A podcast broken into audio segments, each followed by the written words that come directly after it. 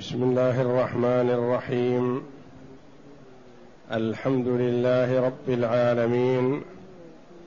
والصلاة والسلام على نبينا محمد وعلى آله وصحبه أجمعين. وبعد. بسم الله. أعوذ بالله من الشيطان الرجيم. واضرب لهم مثلا أصحاب القرية إذ جاءها المرسلون. إذ أرسلنا إليهم اثنين فكذبوهما فعززنا بثالث. فقالوا إنا إليكم مرسلون. قالوا ما أنتم إلا بشر مثلنا وما أنزل الرحمن من شيء إن أنتم إلا تكذبون قالوا ربنا يعلم إنا إليكم لمرسلون وما علينا إلا البلاغ المبين هذه الآيات الكريمة من سورة ياسين. أمر من الله جل وعلا لعبده ورسوله نبينا محمد صلى الله عليه وسلم بأن يضرب لقومه كفار قريش مثلا أصحاب القرية. يحدثهم ويخبرهم ويتوعدهم بأن مآلهم كمآل أصحاب القرية إن لم يؤمنوا. واضرب لهم مثلا أصحاب القرية. وهذه القرية قال المفسرون رحمهم الله هي أنطاكية. في الشمال الشرقي من البحر الأبيض المتوسط. تقع على ما ذكر بين سوريا وتركيا وهي كانت تبع الروم وكان فيها ملك طاغية يقال له أنطيخس ابن أنطيخس كان يعبد الأصنام. فأرسل الله جل وعلا إليه رسولين فكذبهما أصحاب القرية فأرسل معهما ثالث تعزيز وتقوية. قال بعض المفسرين هؤلاء الرسل الاثنان اولا ثم الثالث أرسلهم عيسى عليه الصلاة والسلام بأمر الله جل وعلا. وقيل إنهم رسل أرسلهم الله جل وعلا بعد رفع عيسى عليه الصلاة والسلام إلى السماء فهم رسل من الله وقيل رسل من عيسى. وفي قوله جل وعلا أرسلنا إليهم اثنين حتى وإن كان المرسل عيسى عليه السلام فهو بأمر الله. ويقوي أنهم رسل من عند الله أن قوم أن أصحاب القرية قالوا لهم ما أنتم إلا بشر مثلنا لأنهم لو كانوا رسل من عند عيسى ما احتيج إلى هذا القول ما أنتم إلا بشر مثلنا. لأنهم ما ادعوا الرسالة من الله.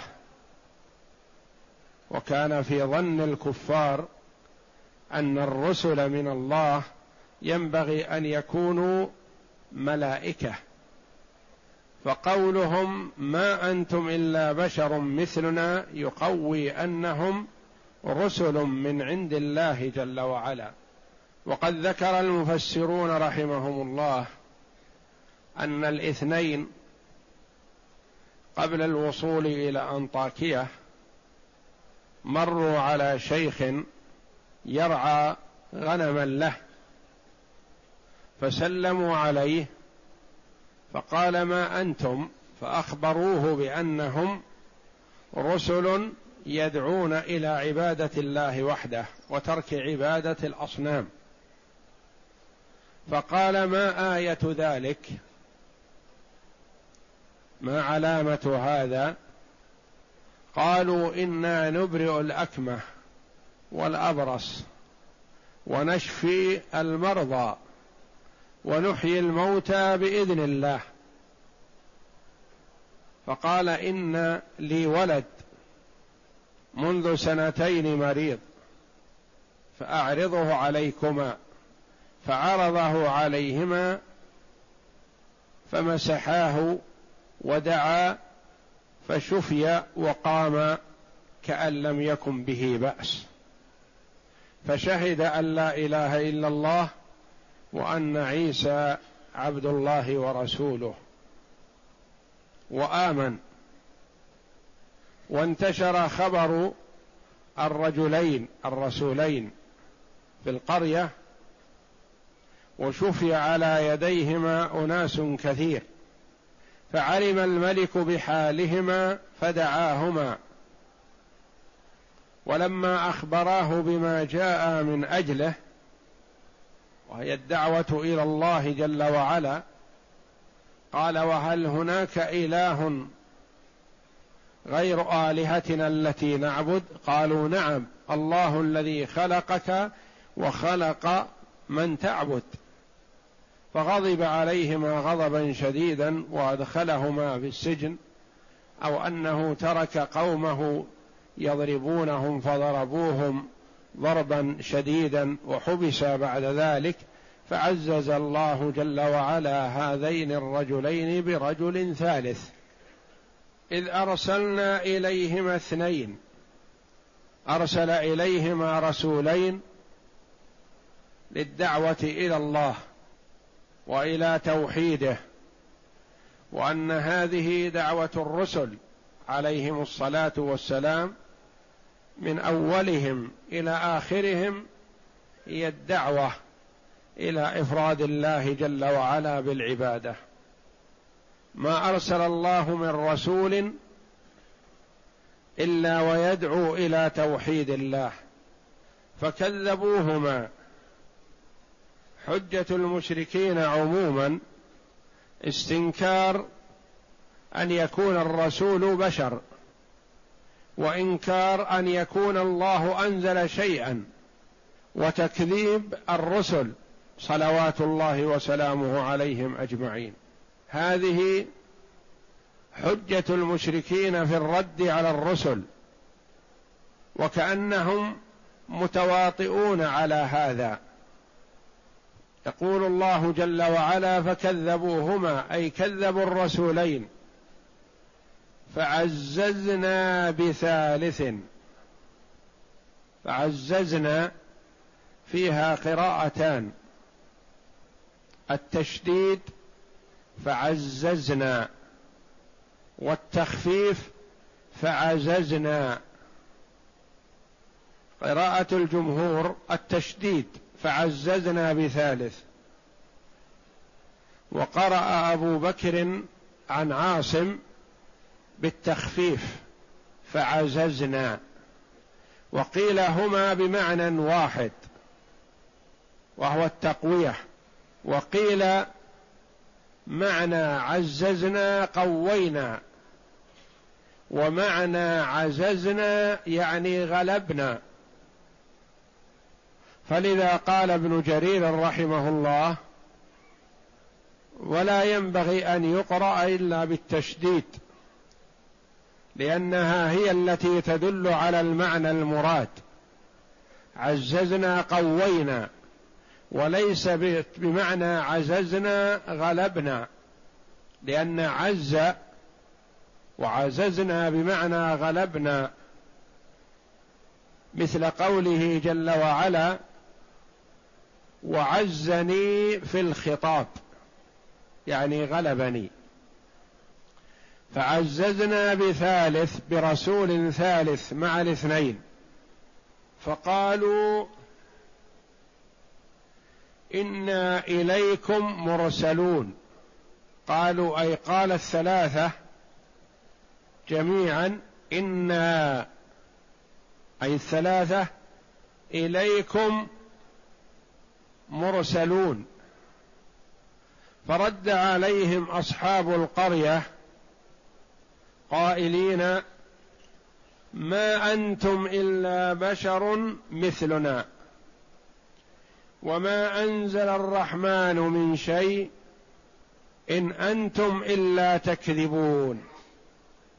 قالوا هذه الكلمات الثلاث التي هي دائما هي رد الكفار على الرسل لأن الكفار كانوا يتوقعون أن الرسول لا يكون بشرا وكون الرسول بشرا أدعى وأقرب الاستجابه لأنه لو جاء ملك ما تفاهم مع الناس وما تفاهم الناس معه. وإنما يأتي من جنسهم وهذه نعمة يمتن الله جل وعلا بها على العباد بأنه لا يرسل إليهم رسولا إلا من جنسهم يشعر بما يشعرون به ويحس بما يحسون به ويدرك ما يدركون ويصعب عليه ما يصعب عليهم. ويسهل عليه ما يسهل عليهم. فهو واحد منهم ويستفيدون منه ويسألونه عما يدور بخاطرهم وما يحسون به فيجيبهم بما يؤنسهم وما يصلح حالهم وما ينفعهم في الدنيا والآخرة. وما يطيقون. يجيبهم بالشيء الذي يطيقونه بخلاف الملك فهو ليس كجنس البشر يختلف عنهم. فمن نعمة الله جل وعلا على العباد أن أرسل إليهم الرسل منهم. الكفار ينكرون كون الرسل من الآدميين. قالوا ما أنتم إلا بشر مثلنا يعني ليس لكم ميزة علينا. لما خصصتم بالرسالة؟ لما لم تنزل الرسالة على غيركم على واحد منا؟ تحجج بغير حق. فالله جل وعلا يختار من يشاء من عباده لرسالته. وربك يخلق ما يشاء ويختار. ولا يجوز للمرء أن يقول أنا أولى من فلان بكذا أو أنا أعلم منه أو أنا أكبر منه أو أنا أفضل منه. لأن هذه حجة إبليس اللعين الذي حسد آدم. وأما المؤمن فهو يرضى بما قسم الله جل وعلا له وبما أعطاه الله ويحمد الله على ذلك. قالوا ما أنتم إلا بشر مثلنا لا ميزة لكم علينا. صحيح من حيث البشرية لا ميزة لكن الله ميزهم بالرسالة وفضلهم بالنبوة. وما أنزل الرحمن من شيء إنكار أن ينزل الله من شيء على عبد من عباده. إن أنتم إلا تكذبون. إن هنا نافية. أي ما أنتم إلا تكذبون. تكذبون علينا وتكذبون على الله بأن بأن قلتم إنكم رسل الله. فذلك كذب. بماذا أجابت الرسل؟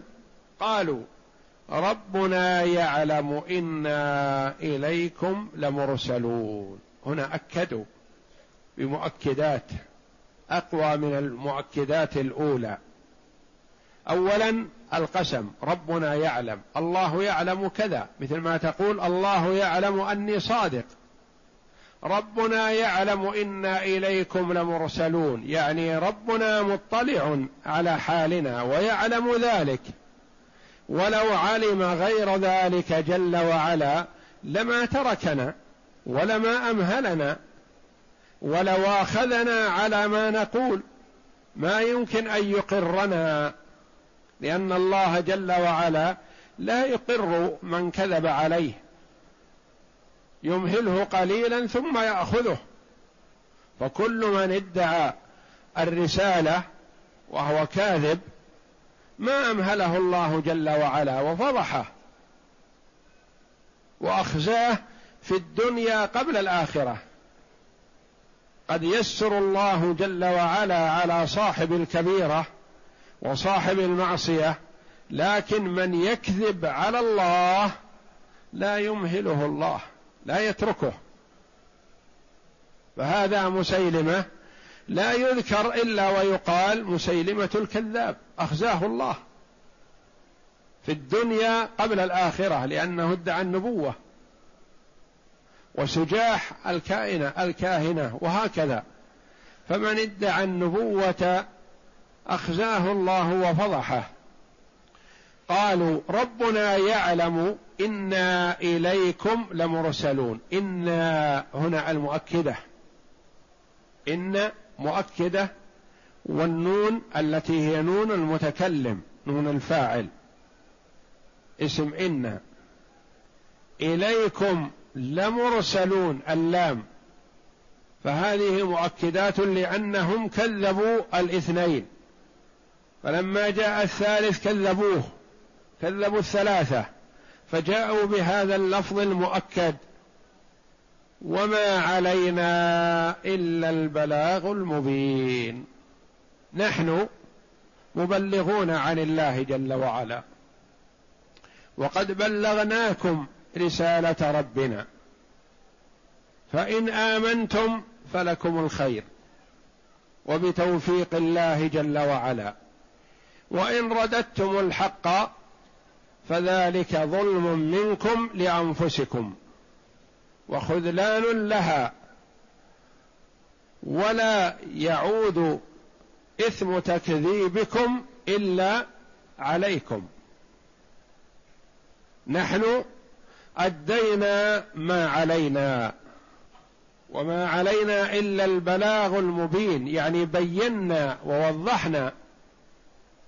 ولم نعطكم بيانا ليس بواضحا ولا كافيا بل أعطيناكم البلاغ المبين البين الواضح الدال على صدقنا. مع المعجزات التي أعطانا الله جل وعلا لتكون حجة لنا ولتكون دليل على برهاننا. وروي أن الله جل وعلا جعل على أيديهم ما أعطى عيسى عليه الصلاة والسلام من أنه يبرئ الأكمه والأبرص ويحيي الموتى بإذن الله. وذلك كله بإذن الله جل وعلا وبعد التضرع إلى الله جل وعلا والتوجه إليه والإخلاص في الدعوة. فروي أن ملك تلك القرية قال إن عندي غلام مات منذ سبعة أيام ولم أدفنه. رجاء أن يحضر والده المسافر. فإن استطاع ربكما أو ربكم على أساس أنهم اثنين أو ثلاثة أن يحييه آمنت بكم. فأحضره بين أيديهم فتضرعوا إلى الله جل وعلا ثم إنه تكلم هذا الميت وأخبر عن حاله ومآله الذي صار إليه في نار جهنم وأنه أحيي بشفاعة هؤلاء.